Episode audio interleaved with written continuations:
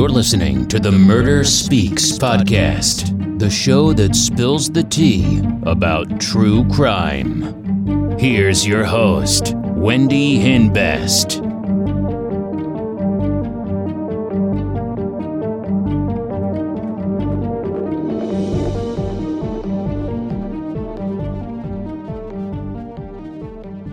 No matter how many years you get, it's still not gonna bring her back.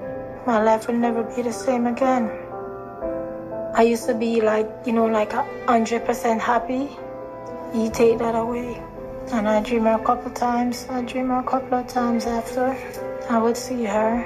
Yeah, because sometimes oh, she be having a big smile on her face. And we hug, you know, like a happy, a happy dream.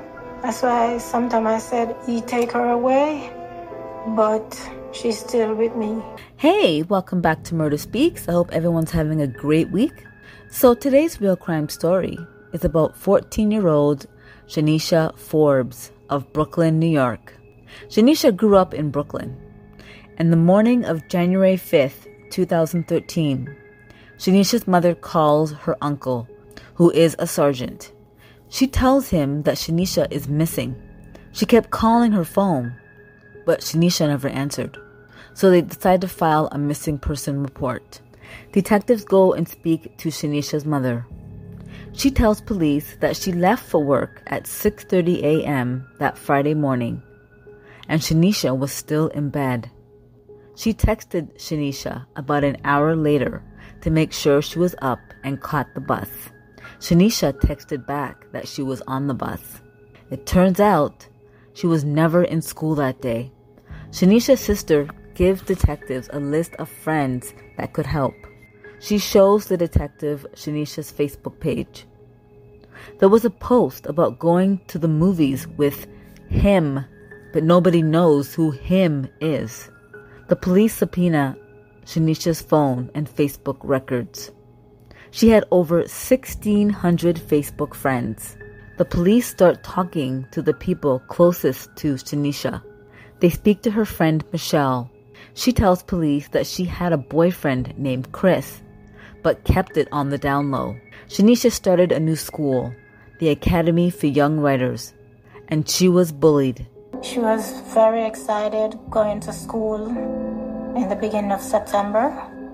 But in November, she started complaining.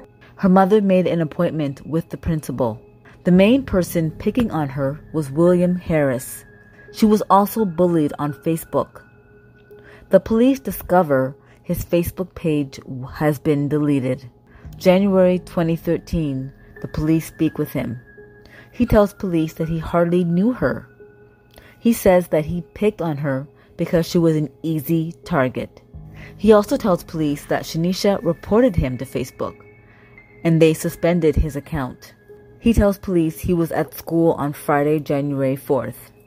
They confirmed his alibi. January 6, 2013, at 7:15 a.m., 2 days after she went missing, a guy walking his dog on the beach finds a body.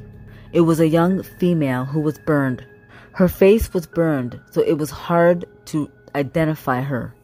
The police noticed that there was a bonfire close by, and they find a receipt for a bottle of alcohol. So the police bring the receipt to the store where the alcohol was from, and they watch the surveillance footage.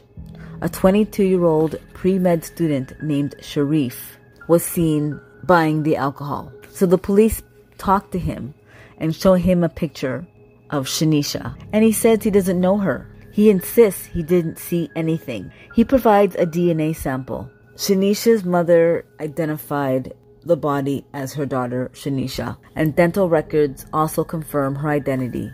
According to the autopsy, all the burns were post mortem.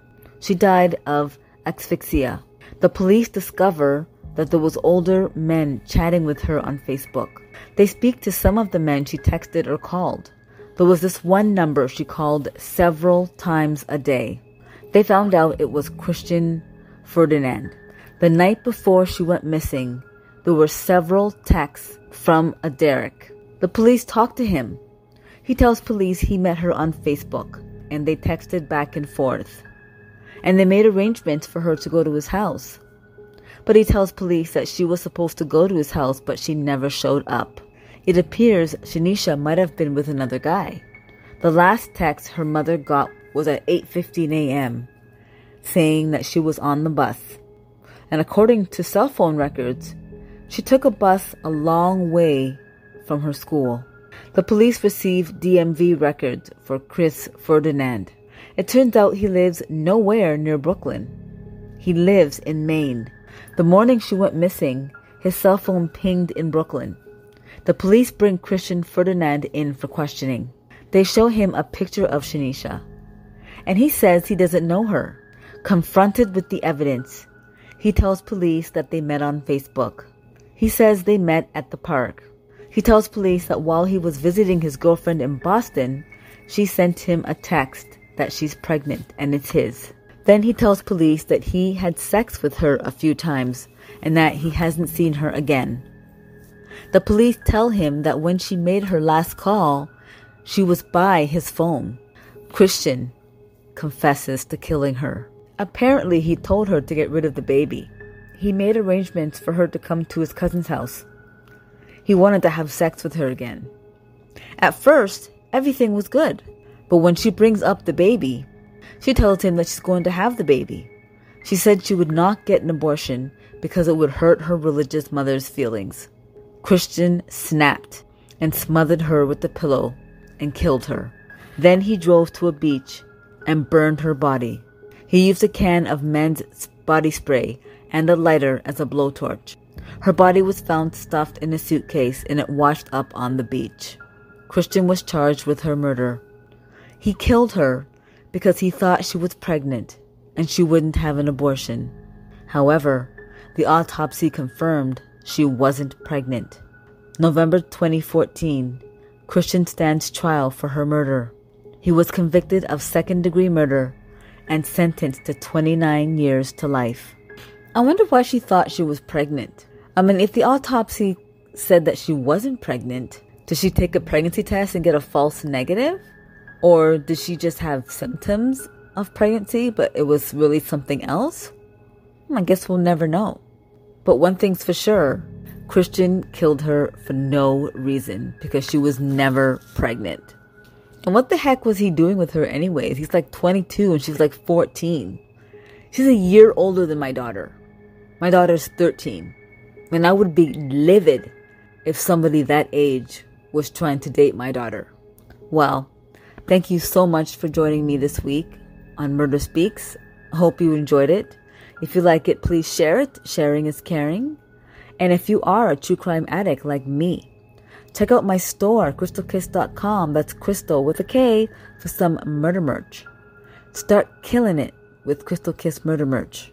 Check out my YouTube channel, Krystal Kiss, for more real crime stories. And check out my other YouTube channel, Wendy Boo, where I like to play games with my children. Join me again on Murder Speaks. Don't forget to subscribe. Thanks for listening. Bye.